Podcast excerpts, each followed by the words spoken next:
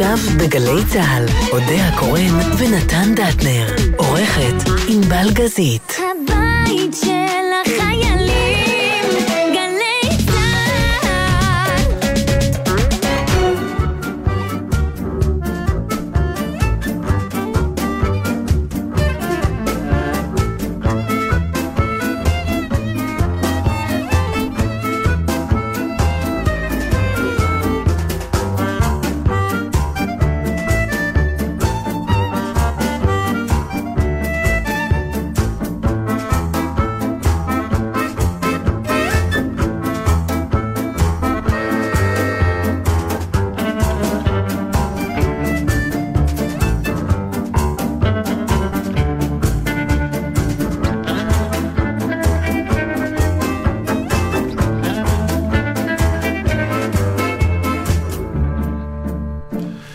רב לכם, מודה הקורא נתן דטנר, ענבל גזית.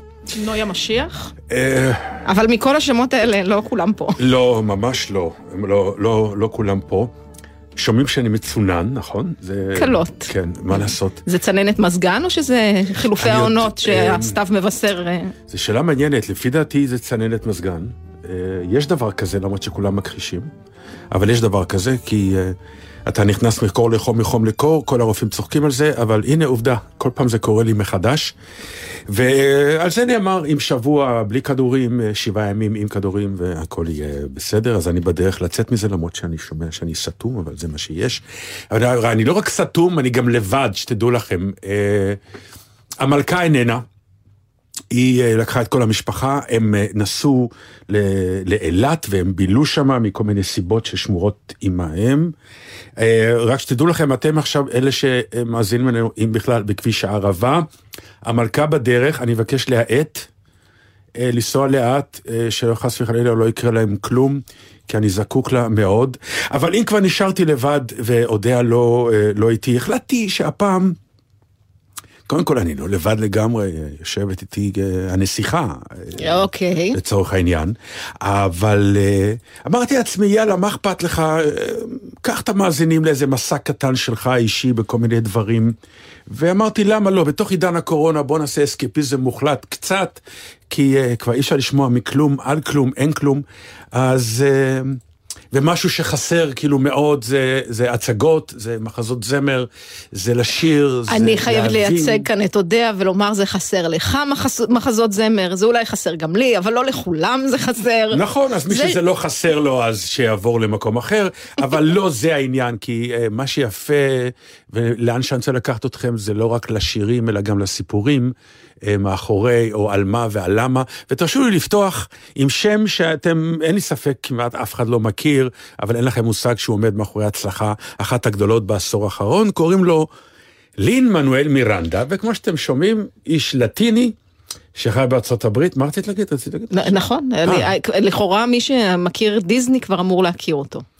זה בעקבות הסרט מרי פופינס, ששם הוא בעצם מופיע. נכון, ועוד לפני כן אה, כתב את המוזיקה לפחות לחלק מהשירים של מואנה. אה, אוקיי. אני לא בטוח שאנשים, זה אנשים כבדים בעניין. אתה אומר, רק אני יודעת את זה, כן. בסדר, בשביל זה אני פה. אל תייחסי, כן. לא, אבל כאילו, הצורה שבה את מייחסת לכולם את הידע הזה שיש לך, שהוא קצת חולני אה, בדרך כלל. אתה ואני באותה מחלה, אז בסדר. זה נכון, בסדר. אז אה, בסדר. איך אומרים, היום אנחנו בתור לרופא הנכון. ולמה אני מזכיר את השם הזה? מכיוון שזה איש שהוא באמת מודל ודוגמה לאנשים שלוקחים את המום שלהם והופכים אותו ליצירה ענקית. ובאחד הראיונות שלו, אה, ותכף תבינו למה הוא התראיין, כי הוא נהיה איש מאוד מפורסם, אה, שאלו אותו, איך הגעת לעולם המחזמר? כי אתה לא רק אה, שר ושחק, ורוקד, אתה בעצם כותב את המחזות זמר שבהם אתה מופיע. והוא אמר, תראו, אני הלכתי לאודישנים ורציתי להתקבל לכל מיני אה, הופעות והפקות, ולא באמת קיבלו אותי, כי פתאום הבנתי את האמת. אני לא באמת זמר טוב, אני לא באמת רקדן טוב, ואני לא באמת שחקן מעולה. כלומר, כל השלושה דברים ששחקן של מחזות זמר צריך, אין לי באמת במצב הכי טוב.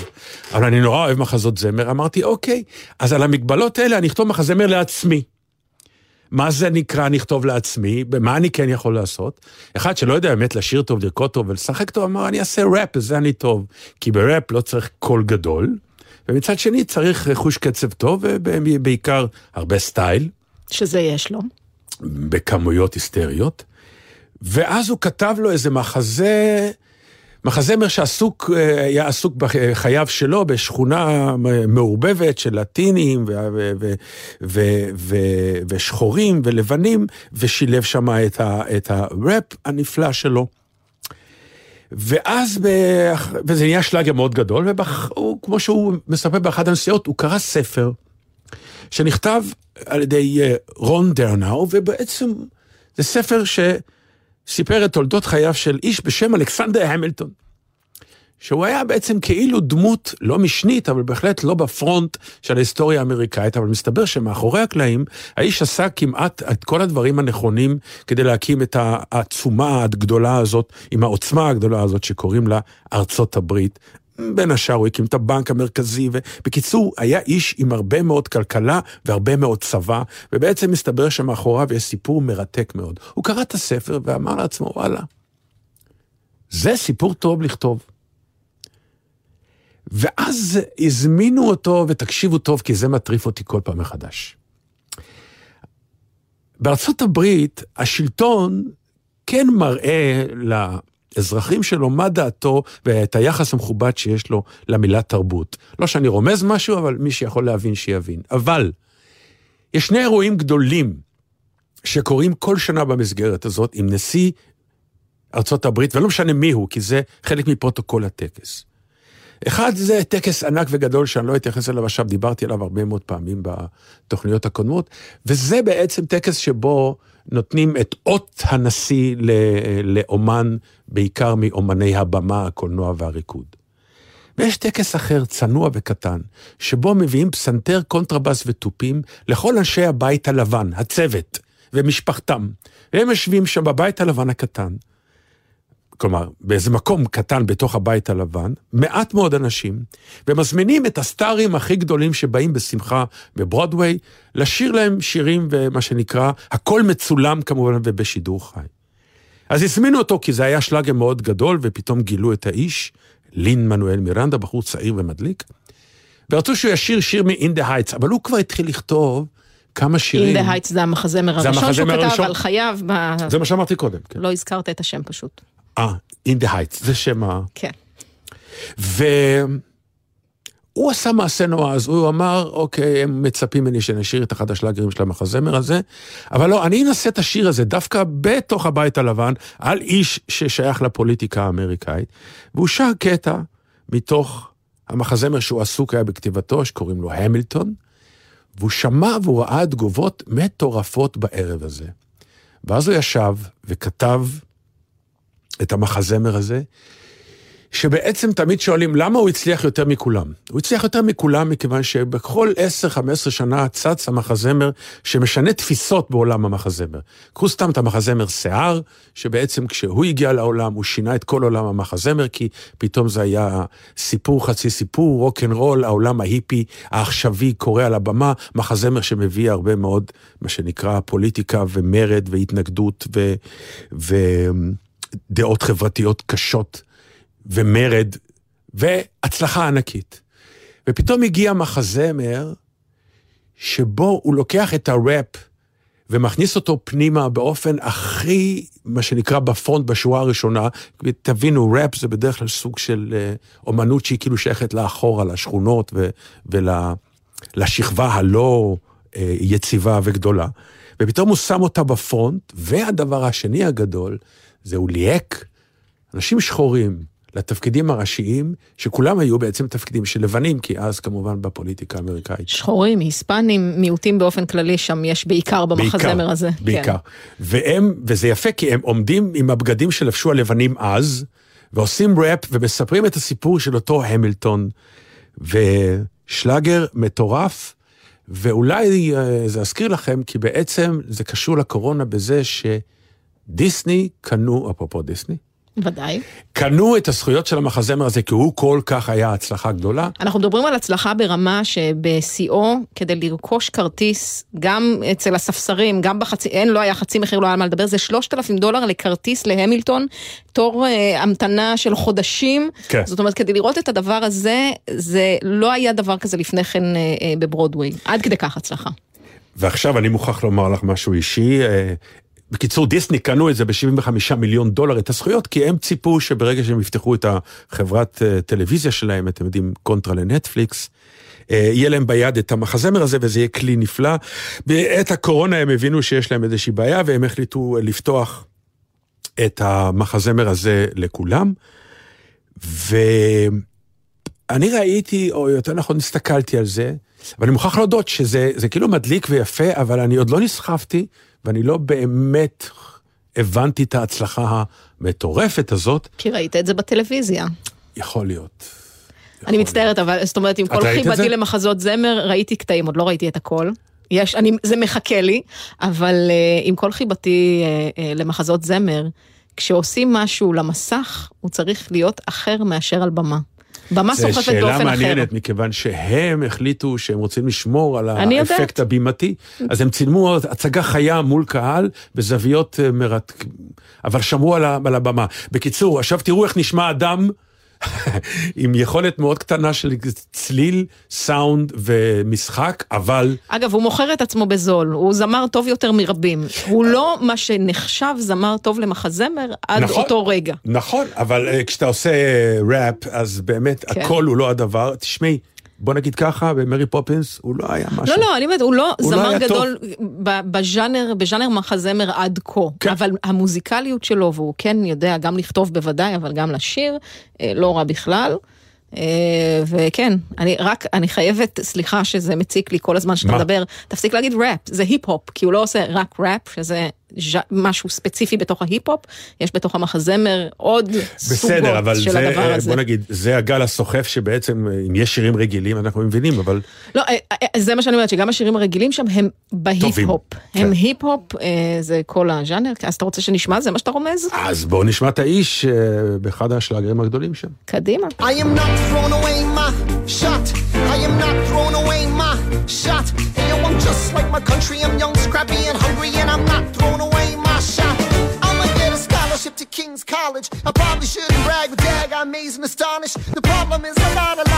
no polish. I gotta holler just to be heard with every word. I drop knowledge. I'm a diamond in the rough. A shining piece of coal, trying to reach my goal. My power of speech, unimpeachable. Only 19, but my mind is older. These New York City streets get colder. I shoulder every burden, every disadvantage I've learned to manage. I don't have a gun to brandish. I walk these streets famished. The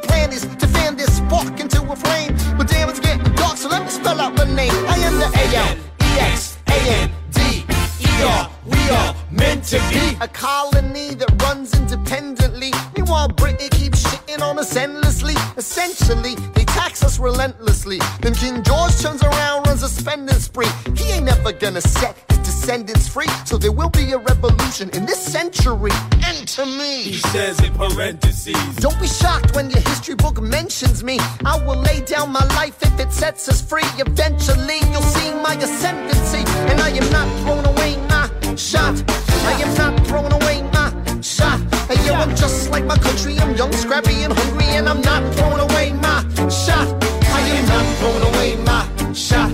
I am not throwing away my shot. Hey, yo, I'm just like my country. I'm young, scrappy, and hungry. And I'm not throwing away my shot. It's time to take a shot. I dream of life without a monarchy. The unrest in France will lead to anarchy. Anarchy, how you say? I use all anarchy. When I fight, I make the other side panicky with my Yo, I'm a tailor's apprentice, and I got y'all knuckleheads and local parentis. I'm joining a rebellion, cause I know it's my chance to socially advance. Instead of sewing some pants, I'm gonna take shit. And but we'll never be truly free until those in bondage have the same rights as you and me. You and I do or die. Wait till I sally in on a stallion with the first black battalion. Another shot. Geniuses, lower your voices. You keep out of trouble and you double your choices. I'm with you, but the situation is fraught. You've got to be carefully taught. If you talk, you're gonna get shot. Bird, check what we got. Mr. Lafayette, hard rock like Lancelot. I think your pants look hot. Lawrence, I like you a lot. Let's hatch a plot blacker than the kettle calling the pot. What are the odds that God will put us all in one spot? Pop in a squad and conventional wisdom, like it or not. A bunch of revolutionary manumission abolitionists. Give me a position, show me where the ammunition is. Oh, am I talking too loud? Sometimes I get overexcited, shoot off at the mouth. I never had a group of friends before. I promise that I'll make y'all proud. Let's get this guy in front of a crowd. I am not throwing away my shot. I am not throwing away my shot. Hey, yo, I'm just like my country, I'm young, scrappy, and hungry, and I'm not throwing away my shot. I am not throwing away my shot. I am not throwing just like my country, I'm young, scrappy, and hungry, and I'm not throwing away my shot. Everybody sing.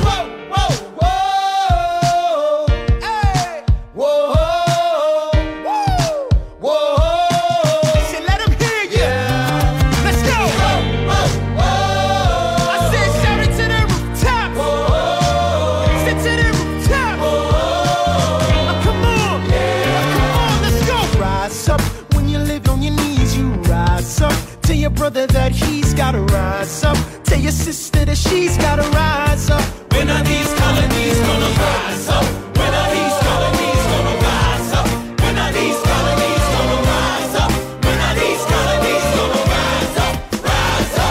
Imagine death so much it feels more like a memory. When's it gonna get me? In my sleep, seven feet ahead of me. If I see it coming, do I run or do I let it be? Is it like a beat without a melody? See, I never thought I'd live past 20. Where I come from, some get half as many. Ask anybody why we living fast and we laugh. Reach for a flask, we have to make this moment last. That's plenty. Scratch that. This is not a moment, it's the movement where all the hungriest brothers with something to prove went.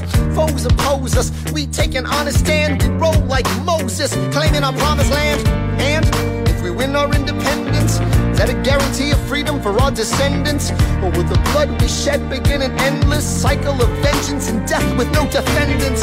I know the action in the street is exciting, but Jesus, between all the bleeding and fighting, I've been reading and writing. We need to handle our financial situation. Are we a nation of states? What's the state of our nation? I'm past patiently waiting, I'm passionately smashing every expectation, every action's an act of creation. I'm laughing in the face of casualties and sorrow. For the first time, I'm thinking past tomorrow. And I am not throwing I'm just like my country, I'm young, scrappy, and hungry, and I'm not throwing away my shot.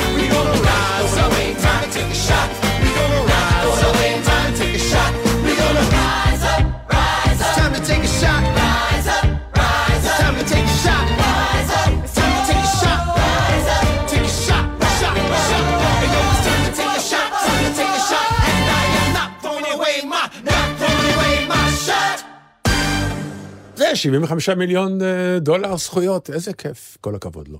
באמת כל הכבוד לו, והמצחיק הוא שיש לי אליו נגיעה קטנה, כי האיש כנראה מאוד מאוד מאוד אוהב את כנר על הגג, כי על הצלילים של כנר על הגג הוא התחתן. באמת, יש קטע ביוטיוב שרואים אותו, את ה... עושים את השיר. בקיצור, אה, תראו, אני טוען, כמו שאפילו השיר של אה, מתי כספי אומר, כמה, כמה שירים אפשר להמציא לשמונה צלילים. ובאמת, באופן עקרוני, אני חושב אולי שייקספיר ו- וצ'פלין כבר עשו הכל, ובעצם אנחנו מנסים לגנוב מהם ולעשות מהם ולשים את הדברים במקום הנכון. המון פעמים כשאתה כבמאי אה, רואה רעיון מצוין באיזושהי הצגה או איזשהו סרט, ואתה נדלק עליו, ובעצם אתה, כשאתה מביים משהו אחר, אם אתה לוקח את הרעיון הזה ומדביק את זה למשהו שעובד נורא טוב למה שאתה רוצה, שיחקת אותה ואומרים איזה אחלה רעיון, וכולנו יודעים שאנחנו בעצם מלאים בהשראות של הדברים מאחורה. כמו שאמר פעם מוצרט, וזה היה משפט נורא יפה, כל המוזיקה שנכתבה עד שאני הגעתי, היא שלי, ועכשיו אני אעשה איתה מה שאני רוצה. אז הוא לא הגיע, הוא, הוא לא הגיע לכתיבה הזאת לבד, כי הוא איש שחובב מיוזיקלס. ואני סתם אתן לכם דוגמה, השתמשו בזה אפילו כבר בשנת 1957. מחזמר שלא הגיע ואף אחד לא מכיר אותו בארץ, זה נקרא The Music Man, איש המוזיקה, והוא לא סתם לא מוכר, כי הוא מתעסק באיזה תמה אמריקאית של um, תזמורות המצעדים שאמריקה מאוד אוהבת בתהלוכות וכולי, דברים שאין לנו אותם כמעט, אנחנו מנסים לאמץ אותם מדי פעם, אבל זה לא באמת בהוויה שלנו פנימה. וזה אה, סיפור על איזה נוכל שמגיע לעיירה ואומר ש... רבותיי, אני אציל אתכם אם אני אדאג שתהיה לכם תזמורת, כי אין לכם תזמורת והילדים שלכם הולכים להיות מחונכים רע מאוד, כי יש שולחן פול שהגיע לעיירה ושם יבואו כל הצרות, והילדים שלכם יהיו עם שפה איומה ועם התנהגות איומה, אבל אני אדאג לכם לכלים ולמדים, כי כל התזמורות האלה זה קצת מה שנקרא משהו צבאי, ואתם תחנכו יפה את הילדים שלכם. אמ, השיר הבא שאני רוצה להשמיע לכם, לקוח מתוך המחזמר הזה, אה, ואתם כן מכירים אותו, מכיוון שזה השיר היחיד שהפך להיות שלאגר והפך להיות שיר ילדים יותר מאוחר.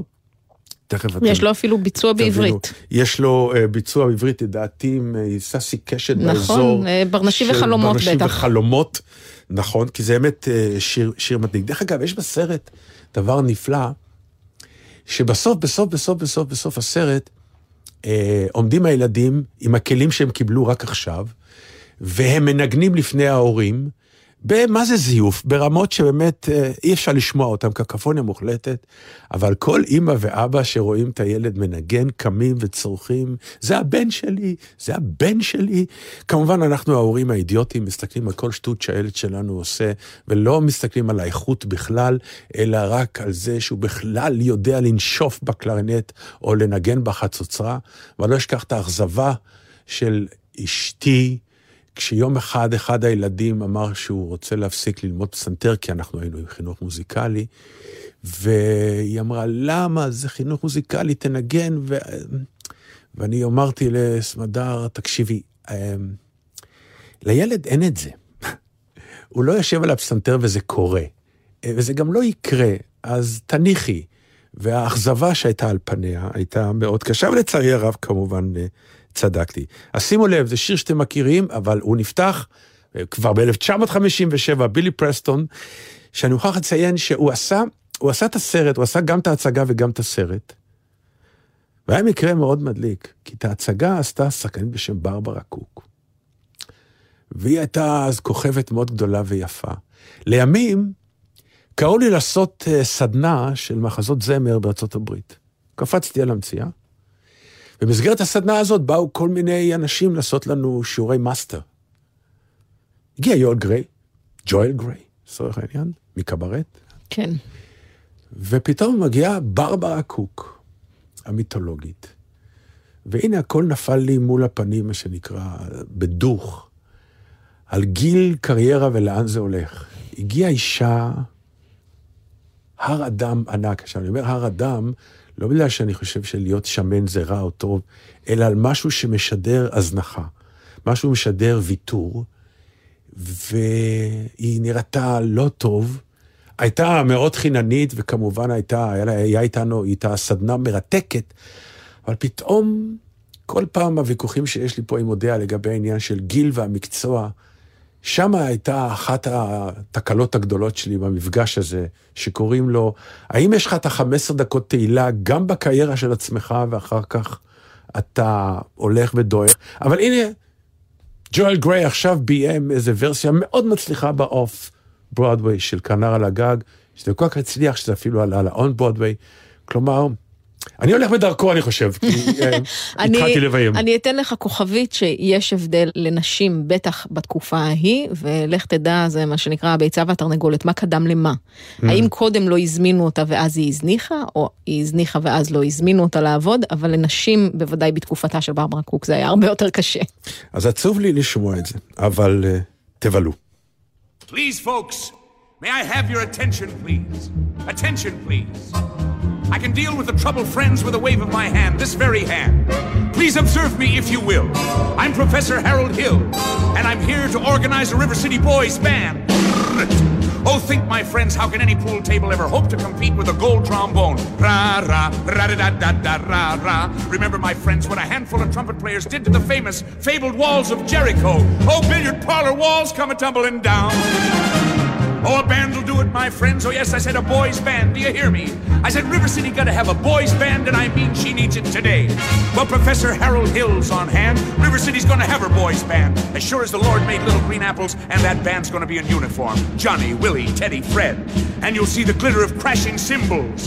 And you'll hear the thunder of rolling drums and the shimmer of trumpets. Tantara! And you'll feel something akin to the electric thrill I once enjoyed when Gilmore, Liberati, Pat Conway, the great creator, W.C. Handy, and John Philip Sousa all came to town on the very same historic day. 76 trombones led the big parade with 110 cornets close at hand. They were followed by rows and rows of the finest virtuosos, the cream of every famous band. 76 trombones caught the morning sun with 110 cornets right behind. There were more than a thousand reeds springing up like weeds. There were horns of every shape and kind. There were copper bottom timpani and horse platoons, thundering, thundering all along the way. Double bell euphoniums and big bassoons, each bassoon having his big fat say. There were 50 mounted cannon in the battery, thundering, thundering louder than before. Clarinets of every size and trumpeters who'd improvise a full octave higher than the score.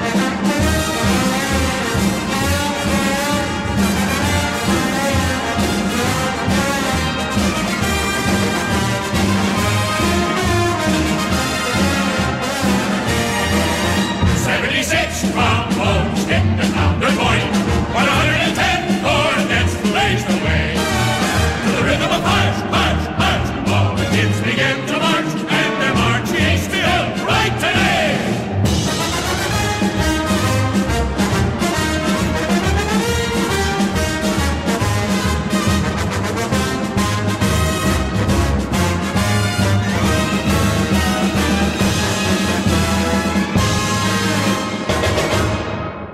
.1957, 1957, ובכל זאת מדליק. תשמעו, אבי, אה, זיכרונו לברכה, היה נגר. אה, אבל אני הגשמתי לו חלום, הוא נורא רצה להציג ורצה להופיע, ודחף אותי למקצוע. אתם לא תאמינו, בית פולני שדוחף למקצוע הזה, לא נשמע כדבר הזה. ואז אה, נוצרה בינינו צורת חיים מדליקה של מה שנקרא אני המגשים, והוא הולך איתי לכל מקום, אז גם באיזשהו שלב הוא כמובן התחיל לשאול שאלות והתעניין, ונתתי לו המון תשובות. ויום אחד הלכנו להצגה, אני לא אשכח את זה אף פעם, הלכנו להצגה לא טובה, מאוד לא טובה, לא ברמות של פרשנות לא טובה, אלא קהל עוזב באמצע, ו- ואנחנו נשארנו מעט, אני נשארתי כי השחקנים הזמינו אותי, לא היה לי נעים ללכת. אבל הצגה גם פרובוקטיבית. בקיצור, זה היה ברור שאנחנו נמצאים באיזשהו אסון. ואנחנו יוצאים, ואז אה, יש כזה שקט, שאנחנו הולכים לשתות קפה, אבי ואני, ואז הוא אומר לי לפתע, תגיד לי, אה, תגיד לי, בן, כמה, כמה, כמה זמן עושים חזרות, נגיד, על הצגה כמו שעכשיו ראינו? אמרתי לו, אני יודע, אבל זה תלוי בחומר, זה מקורי או לא, בערך חודשיים, שלושה חודשים אה, אינטנסיבי, אבל כל יום כמה שעות טובות. הוא אומר אתם עובדים על זה חודשיים, שלושה, כל יום. כן, אמרתי לו. ותגיד, אתם לא רואים? עכשיו, השאלה הזו הייתה מדהימה, כי למה הוא התכוון? אתם לא רואים בזמן החזרות שההצגה לא טובה? עכשיו, זו שאלה שיש בה המון היגיון, וכל בר דעת היה שואל את השאלה הזאת. איך יכול להיות שהצגה שעובדים עליה כל יום ואתה רואה אותה כל יום, אף אחד לא בא ואומר, רבותיי, זה בעצם לא טוב, בואו נסגור את הכל, נתחיל חז... חזרות על הצגה אחרת. למה הצגות רעות מגיעות לבמה? אז נתתי לו את התשובה שאני הולך לתת לכם. קודם כל, בז'אנר האוכל. מישהו פעם השווה את... Uh, את התיאטרון ואת ההצגות לחמין טוב. באמת, אתה... תודו, כל מי שעושה צ'ולנט או חמין, או לא, לא משנה מאיזה עדה, כל הקטע שאם אתה מכין את זה ביום שישי לקראת צהריים של שבת, אתה שם את הדברים שאתה מאמין שהם הכי טובים. קנית אותם אצל הקצב הכי טוב, אצל הירקן הכי טוב, חתכת אותם מצוין, שמת את המידות הנכונות, ושמת בתנור, ועכשיו מתפלל לאלוהים. ואתה כל פעם קם באמצע הלילה לבדוק האם קלו המים, האם צריך להוסיף מים, האם יותר מדי מים, האם אני יבש, ולא יצא חמין אחד דומה למשנהו אף פעם. לכן תמיד כשמזמינים אתכם לחמין, תודו, זה הפעם היחידה שבאמת האיש שעשה את החמין עומד במתח ומסתכל עליכם לראות האם התגובה הנכונה תגיע, ולרוב בוא נאמר את האמת, אנחנו שמחים נורא שיוצאת פתאום צלחת נעימה וטעימה, אבל אם יוצאת צלחת קצת צרופה ויבשה, לעולם אל תגידו שזה לא טעים, כי פשוט הוא יהרוג אתכם, האיש, אחרי המאמץ או האישה שעשו לך מין. אותו דבר בתיאטרון. אנחנו מאמינים שהמחזה הזה הוא כנראה לא רע בכלל. אנחנו לוקחים את השחקנים הכי טובים שאנחנו מאמינים שיכולים לעשות את זה. את הבמאי הכי טוב, את המוזיקה הכי טובה, את התפאורה הכי טובה, הכל עם רצון עז להביא לכם מוצר נפלא.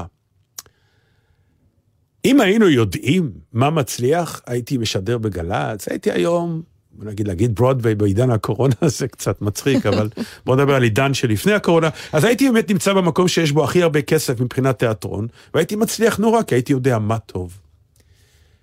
ואז סיפרתי לו את סיפור, רבותיי, שלמה המלך ושלמיה סנדלר. לא לאביך. לאבי. אה, אנחנו פתחת סוגריים ארוכים, אז אני מזכירה איפה אנחנו נמצאים. אה, אני אני ואבי שותים אה, קפה. אה, ואני מספר לו. מה קרה בשלמה המלך? כולנו יודעים שזה שלאגר מאוד מאוד גדול, ועל פניו זה מסוג הדברים שאתה אומר, ברור שזה שלאגר, חזה נהדר, שירים מופלאים, ביצוע מדהים, ולמה לא עושים עוד ועוד אה, ביצועים חדשים לזה? אז הסיפור של שלמה המלך התחיל אחרת לגמרי. קודם כל, זה בכלל מחזה שכתב מחזאי גרמני בשם סמי גרונמן. וזה התחיל בכלל בהצגה, בלי שירים ובלי ריקודים מתיאטרון האוהל. והנה עכשיו תראו איך הזמנים לא משתנים. באיזשהו שלב, תוך כדי תהליך החזרות, אמר הבמאי, אני עוד באיזשהו שלב אחדיר שירים וריקודים למחזה הזה. וכל אושיות תיאטרון האוהל קמו על הרגליים ואמרו, לא יהיה. שירים וריקודים בתנ"ך? אתה תיקח סיפור תנכי ותטמיע אותו ותזהם אותו בשירים וריקודים שהם חולין מוחלטים, לא יהיה ולא קם ולא יהיה כדבר הזה. ואכן, ההצגה הייתה בלי שירים וריקודים, לא משהו, לא הצליחה. ואז מי שבעצם תרגן זה אלתרמן, הוא החליט בכל זאת, יחד עם תיאטרון הקאמרי אחר כך, כי זה היה הסיפור שקרה בתיאטרון האוהל, וואי, אנחנו בהיסטוריה עומקה. מחזמר לא חדש במיוחד. נכון, אבל uh, כמעט אחד היחידים והכי טובים שנכתבו בארץ. אבל זה בדיוק אה, סיפור המילטון. זה לקחת סיפור תנכי ו... כן, לא, אבל המילטון זה סיפור... עשו פעם מחזמר על רבין בארץ, וזה לא צלח. ראיתי אותו. כן, הוא לא צלח, כי הרעיון הוא מצוין. כנראה הם היו צריכים לעשות את זה גם בהיפ-הופ, וכנראה לקחת... התשובה היא שכמו שחקנים. שאמרת, זה התחלת מזה, אי אפשר לדעת. אין, נכון. שום דבר הוא לא מוקצה ואסור לגעת בו בגלל שהוא קדום או היסטורי או חשוב. השאלה היא אם עושים את זה מספיק טוב, ואי אפשר לדעת. אז אותו אלתרמן, יחד עם תיאטרון הקאמרי, לקחו את שלמה המלך, ואלתרמן כתב לזה שירים. סשה ארגוב, יותר טוב מזה, כתב את הלחנים, ואילי גורליצקי, יונה עטרי, עומדים על הבמה ועושים חזרות, וכולם מבסוטים. אני פחות אוהבת או להזכיר יותר. גם את רחל עטס בעניין הזה. ורחל איי, עטס. איזה קול. נכון. ואז מגיעים לחזרה הגנרלית. חזרה גנרלית זה פחות או יותר חזרה שהיא מתנהלת כמו הצגה, רק לפני מעט מאוד אנשים ומוזמנים מאוד מאוד מיוחדים. אבל זה במידה רבה הפעם הראשונה שאתם היוצרים רואים מרגישים את ההצגה הצגה. כיחידה אחת. כיחידה אחת מוצגת. כולל הכל, כולל נכון. תאורה, כולל תפאורה, כולל התזוזות, כולל חילופי תלבושות, כולל... כמו הצגה, כן. כמו שאמרתי, כאילו רואים הצגה מלאה, קוראים לזה חזרה גנרלית מכל מיני סיבות אחרות.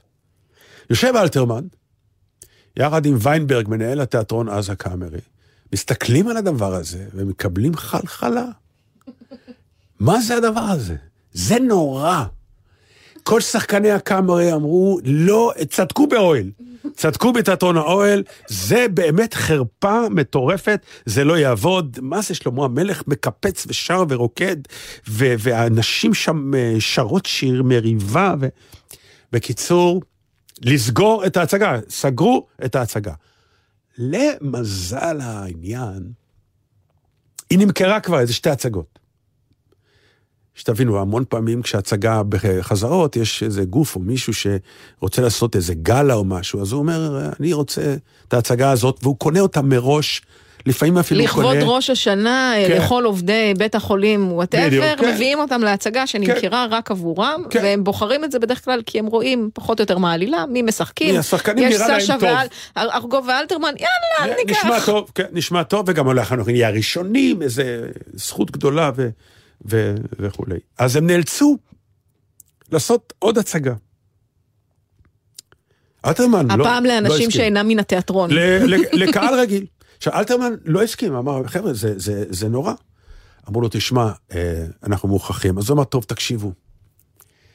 אני רוצה אה, לשבת באולם, אני רוצה להיות לבד. אה, חמש, שש שורות ראשונות, בלי קהל.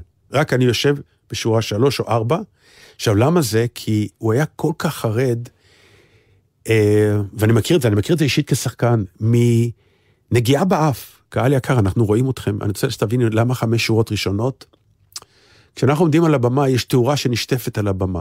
אבל היא לא, היא, היא, היא זולגת, היא זולגת מהבמה, אבל היא מאירה לפחות חמש שורות ראשונות. כלומר, חמש שורות ראשונות, אתם לא בחושך מוחלט, אנחנו השחקנים רואים כל תגובה שלכם, וכל עשייה שלכם, וכל או אי עשייה שלכם. ואני נטרף מזה, כי כשאני רואה מישהו מחטט באף תוך כדי מונולוג שלי, אתה מיד חושב שאתה לא מעניין. אני בטוח שאני לא מעניין, לא חושב. והוא סתם גירד לו באף. נכון, נכון, נכון. היה פעם סיפור על, אה, על הזיקרי, שעמד על במה ועשה איזה מונולוג. זה כזה סיפור חצי אגדה אורבנית. ומישהו בקהל עשה... והזיקרי אמר לו, אדוני, אה, שקט בבקשה. ואז הוא המשיך את המונולוג, ו- ובאיזשהו שלב הוא אומר לו, אדוני, עם כזה שיעול וכזה זה, אתה לא מגיע לתיאטרון, תלך לקופת חולים, זה לא יכול להיות שאתה מפריע לי באמצע זה. ואז uh, הבן אדם נפטר. מסתבר, הבן אדם, לצערנו הרב, קיבל התקף לב. והמשעשע במרכאות בסיפור הזה, שאומרים שהזיקרי היה הרוס מזה שהדבר האחרון, שלפני שהוא נתן את נשמתו לבורא אותו אחד, הוא ראה שחקן על במה צועק עליו צרחות רצח, וככה הוא נפרד מהעולם. אז הוא ביקש להיות בחמש שורות הראשונות לבד. לבד. לגמרי. ומתחילה הצגה, והוא מתחיל לשמוע מאחורה בקהל צחוקים מטורפים, מחיאות כפיים. בקיצור, כולם טעו, וזה מה שאמרתי לאבא שלי, תבין, הגדולים ביותר, אלתרמן, ארגוב, טעו, כי אנחנו לא באמת יודעים. יש משהו שהוא מעבר לאולם חזרות, המפגש עם הקהל הוא דבר אחר לגמרי, לא אנסה להסביר אותו אפילו, כי זה החלק שאנחנו, מה שנקרא, זה כמו שקוסם מנסה להסביר. אז ברוכים הבאים למה שנקרא ההצלחה הגדולה ביותר, שלמה המלך של מאיה סנדלר, אילי גורליצקי, שיר הסנדלר.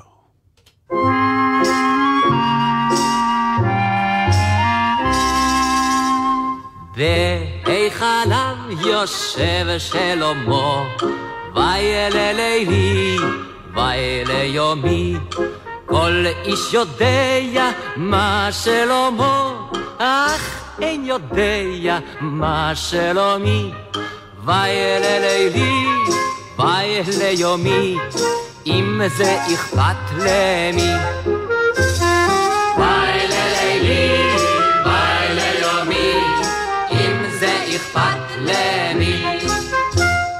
אם הבקבוק שלומי לא רע, אך שלום שלמה טוב יותר, כי על טיפה כזאת מהרה, גם הוא איננו מוותר. וילא לילי, וילא יומי, אם אין אתה לי מי. וילא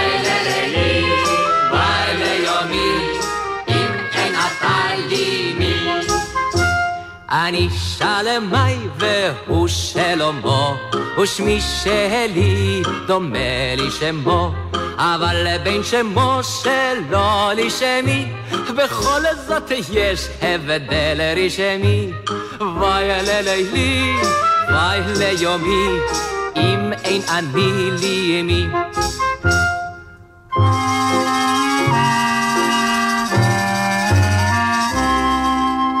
לכן כבודי הוא במקומי, וכבוד שלמה הוא במקומו. לו מקומו הוא מקומי, היה כשלום שלמה שלומי. וואי ללילי, וואי ליומי, אם אין אני לי מי. וואי ללילי, אם אין אני לי מי. תראו, פעם, לפני הרבה זמן, ילדים גרו באותו חדר. זה היה מקובל, זה היה חלק מהעניין. אה, ואחותי ואני, אחותי יונה, גדולה ממני, אה, חלקנו חדר אה, כל חיינו, עד שהיא התחתנה ועזבה, והשאירה אותי לבד בחדר לבד גדול, איך הייתי מאושר.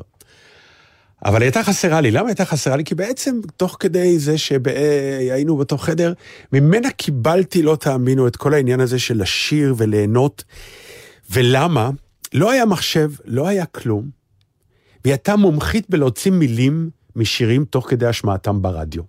וואו, זה כן. כישרון אה, שהיה נדרש מאוד באותה תקופה. אז הייתה לה מחברת ענקית, והיה לה כתב, אה, איך קוראים? כתב מושלם, כן. אה, כך שהיית מבין מכל מילה איך היא כתובה, אין שום שאלות. מחברת שלמה של שירים שלמים שהיא הוציאה מתוך הרדיו, ולא תאמיני, היינו יושבים על המיטה ושרים ביחד את המחברת. את זה אני דווקא מאמינה. זה, אוקיי. זה עם האחים שלי עשיתי, אבל כבר אפשר היה להוציא את המילים באינטרנט. לא, היה צריך... אני אומר, לא, אבל לכן היינו מאושרים, כי היינו באמת מאוד מיוחדים, שיכולים לשיר את כל המילים של השירים. ולה הייתה חולשה אחת ענקית שקראו לה אלוויס פרסלי. היא הריצה את אלוויס ברמות אה, של teenage. אפשר להבין. כן. ואפילו, אני לא אשכח, אבא שלי, אה, כמעשה נפלא לבתו, אה, לקח תמונת שער ענקית של אלוויס ושם אותה על דיקט ועשה cut-out שלו. ואת ה cut-out הזה היא תלתה מעל המיטה שלו. ההפרש בינינו הוא מאוד גדול מבחינת שנים, אז כך שבעצם אני הכרתי את אלוויס פעם ראשונה בסאונד לא יאומן של סרט שיצא אחרי שהוא, לא תאמינו, שירת בצבא האמריקאי, הוא חייבו, לי, חייבו אותו בגיוס, גם כדי להראות דוגמה לכל אחרי. לא, הוא גם שיתף פעולה עם הדבר הזה, זה היה הוא בסיפור שלו, הוא כן. שיתף פעולה, אה, כן. והסרט הזה הוא לא מאוד מוכר, אני מוכרח להודות. הוא לא מאוד... רוב הסרטים שלו לא הותירו חותם, הוא עשה כמה, כן, לא, הוא אבל- היה... אלוויס פרסלי הוא הנועה קירל של תקופתו מהבחינה הזו, מאוד רצו להשתמש בו בכל המדיומים האפשריים, אה, הוא אמנם מצטיין במוזיקה, אבל הוא עשה הרבה מאוד קולנוע. המרגן שלו בידי- ב- בעיקר, כן, הוא, בוא נגיד ככה, הייתה תקופת הרוקנרול המטורפת שלו, ואז הגיע הצבא, ואחרי הצבא, מה שנקרא, אמרו, בוא נעשה אותו עממי יותר לכולם. לא כולם אהבו את זה, אה, אני חושב שגם אביס באיזשהו שלב, אה, כי היה לו גם אה, מכשלה, הוא, הוא, הוא, הוא, הוא ניסה להופיע בלאס וגאס עם מופע רוק הזה שלו, וזה לא תפס, ולימים אחר כך בשנות ה-70 הוא הגיע, הוא חזר, חזר והיה. אליל ענק, אבל הוא בא כבר עם הרבה מאוד שירים מהסרטים שלו. הסרט הזה הוא לא מוכר כמעט בכלל, בתוך כל הלא מוכרים שלו. הסרט הזה נקרא G.I. Blues, שזה בעצם סרט שקורה כמו אלוויס בחייו. אלוויס חייל אמריקאי, G.I. כמו שקוראים, שמשרת בגרמניה בברלין. עכשיו, יש לך לפעמים דברים שאתה סוחב מהילדות ואתה לא מבין למה. ואני אגיד לכם על מה אני מדבר. כשעושים מופע או לקראת אה, הצגה של מחזה, מחזמר, עושים בלנס, מה שנקרא, בודקים את מערכת הסאונד. מנגנים יחד לראות שהסאונד נשמע כמו שצריך, שהתופים. לא חזקים מדי, שהשירה לא חלשה מדי וכו'. בדיוק. אז יש כל מיני ז'אנרים של הזמרים, עכשיו, כשאתה עושה את זה יום-יום, אז uh, יש כאלה ששרים שיר מתוך המחזמר או שיר מתוך הרפרטואר, ואני, שנמאס לי, כי אני אומר, אני כבר אשיר את זה ממילא בהצגה, למה צריך להעיף את עצמי, מצאתי את עצמי עומד על המיקרופון ועושה ג'יאווה, ג'יאווה, I want, you get what I want, you get what I get, you get what I get, you get what I want, I want, היי, עכשיו, אני לא יודע מה המילים, לא ידעתי מה אני אומר, אבל אני זוכר שזה מה ששמעתי. וכולם מסתכלים ואומרים לי, מה זה הגמגומים האלה? מה זה ה... אמרתי, לא יודע, זה לדעתי שיר של אלוויס, שרץ איתי בימי הילדות. ועכשיו בדקתי את זה, וזה באמת אחד השירים המדליקים בסרט, שבעצם בא ואומר, האם נתקלת ביום כזה שאתה יודע, אתה נכנס למקלחת ויש רק מים קרים ושאתה כבר רוצה להתנגב, אין מגבת, ושאתה לוקח בחורה לדרייבין, מה שבתקופה הזאת הנה, יש קאמבק לדרייבין. הנה, אגב, בדיוק. הכל קשור לקורונה, הקורונה מחזירה אותנו. אז אה, לצערך הרב, היא באמת רוצה לראות את הסרט, ולא בעצם לה, בגלל למה, מה הסיבה האמיתית שהבאת אותה לדרייבין, וכולי וכולי. אבל זה הכל בסגנון של מרשים צבאיים, אתם תשמעו את הטיפוף מאחורה, אה, כי זה סרט על צבא. אה, RCA, לא, אלה שהפיקו אחר כך את האלבום, לא היו הרוסים מה...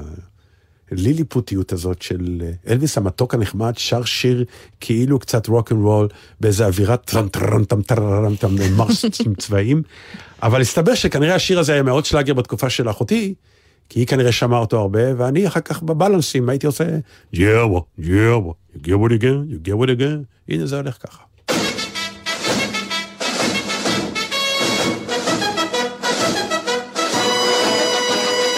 You ever, you ever get, you ever get one, you ever get one of them? days? Get one of them days, boys? You ever get one of them days when nothing is right from morning to night? You ever get one of them days, boys? You ever get one of them days? You get up in the morning and turn the shower on. You get pneumonia, the hot, hot water is gone. Freezing, sneezing, you wanna dry your back. Well, you ever get one of them days when there's no towel on the rack?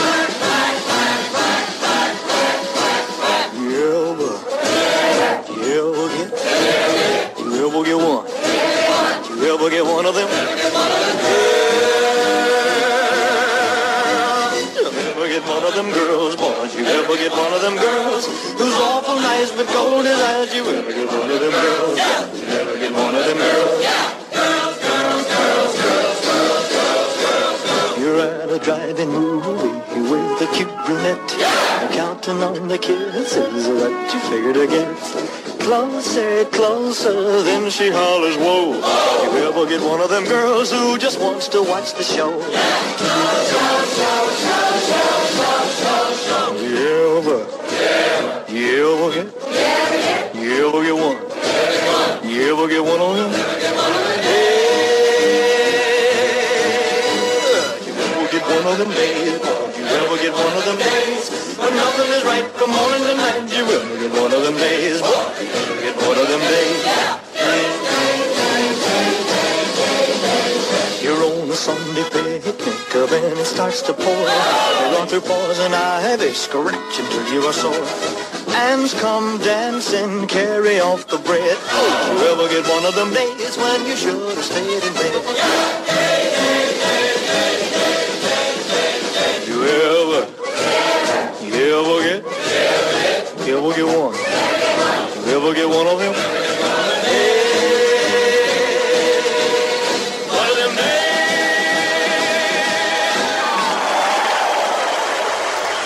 גם זה אלוויס.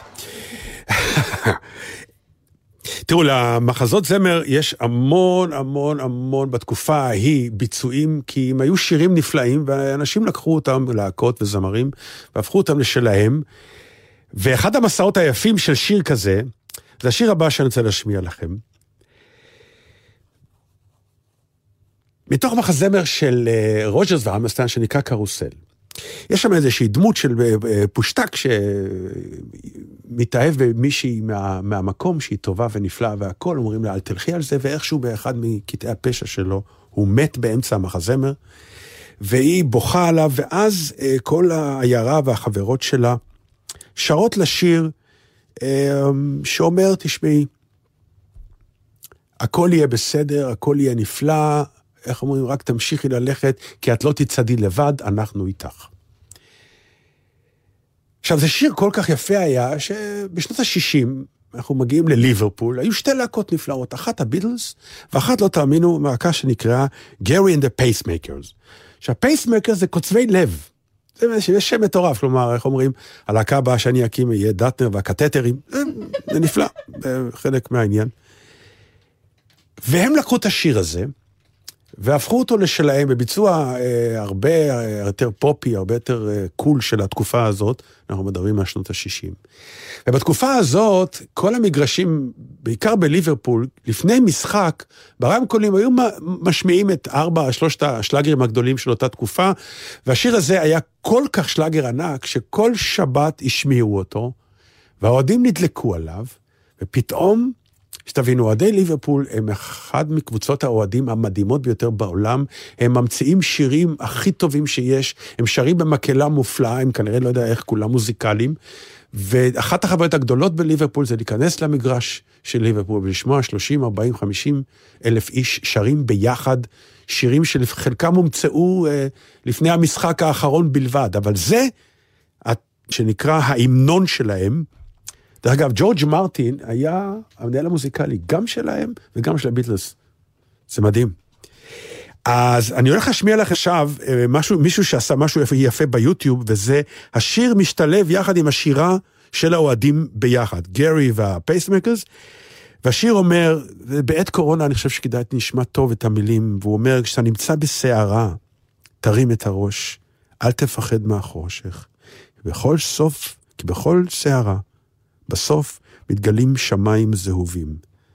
צעד בתוך הרוח, צעד בתוך הגשם, ואפילו חולם שחלומותיך מתערבלים ומואפים, תמשיך לצעוד עם תקווה בלב, כי לעולם לא תצעד לבד. עכשיו, מבחינת אוהדי כדורגל, זו האמירה המוחלטת.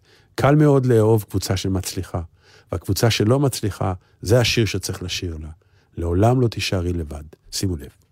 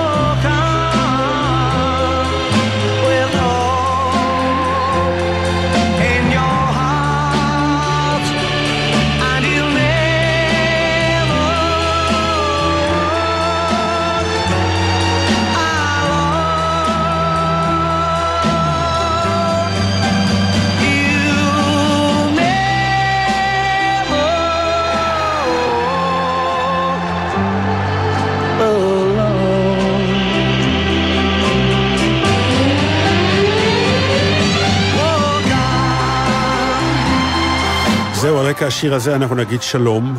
אה, אנחנו לא נצעד לבד אף פעם, אני מבטיח לכם, אנחנו נהיה פה איתכם שבת הבאה גם כן. ערב חג, אבל אנחנו נהיה פה. ערב חג נהיה פה, אני לא יודע, סגל לא סגל, אנחנו חיוניים. אתם קיבלתם מכתב שהם חיוניים. יפה. אז אה, תודה רבה לכם על ההאזנה, מקווה שנהניתם. השירים יהיו ב... בעמוד הפייסבוק בעמוד שלנו הפייסבוק שלנו. לינק. יש לי כאן עוד כמה שירים שלא העליתי, מפאת זמן, אז uh, תבלו, תהנו. Uh, מקווה שהיה לכם נחמד. קצת אחרת. צ'או ביי.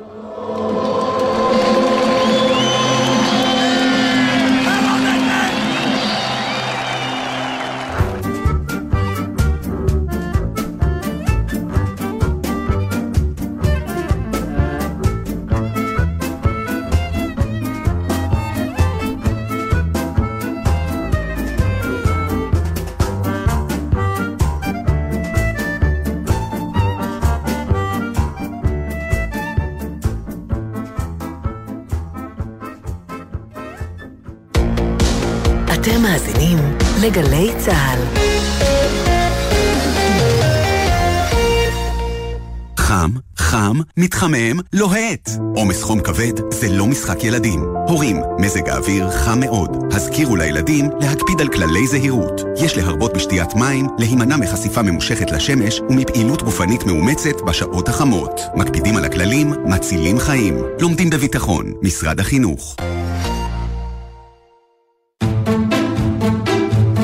אז מה הקשר בין ליהוק מפתיע לתוכנית מציאות, שיר מושלם בשלוש דקות, חקירה נגדית בבית משפט ונאום מעלית שמגייס מיליונים? כולם מספרים סיפור, וכל סיפור אפשר לספר טוב יותר. נועם פיינהולץ מחפש את ה-DNA של הסיפור המושלם בתוכנית הגנום הסיפורי. והפעם עם שי להב על עיתונאי, תסריטאי ומחזאי שיושבים בבר. הערב בשש, ובכל זמן באתר וביישומון גלי צה"ל. ההופעות החיות חוזרות לגלי צה"ל. עידן רייכל במופע פסנתר במיטב הלעיתים בביצועים מיוחדים. מופע ההשקה של המיזם Back to Life. תבואי אליי, נשאר כל הלילה, ואלחש לך מילים שתדעי שאני שלך. זאפה בפארק הירקון, גני יהושע תל אביב. מחר, תשע בערב, ובשידור חי, בגלי צה"ל.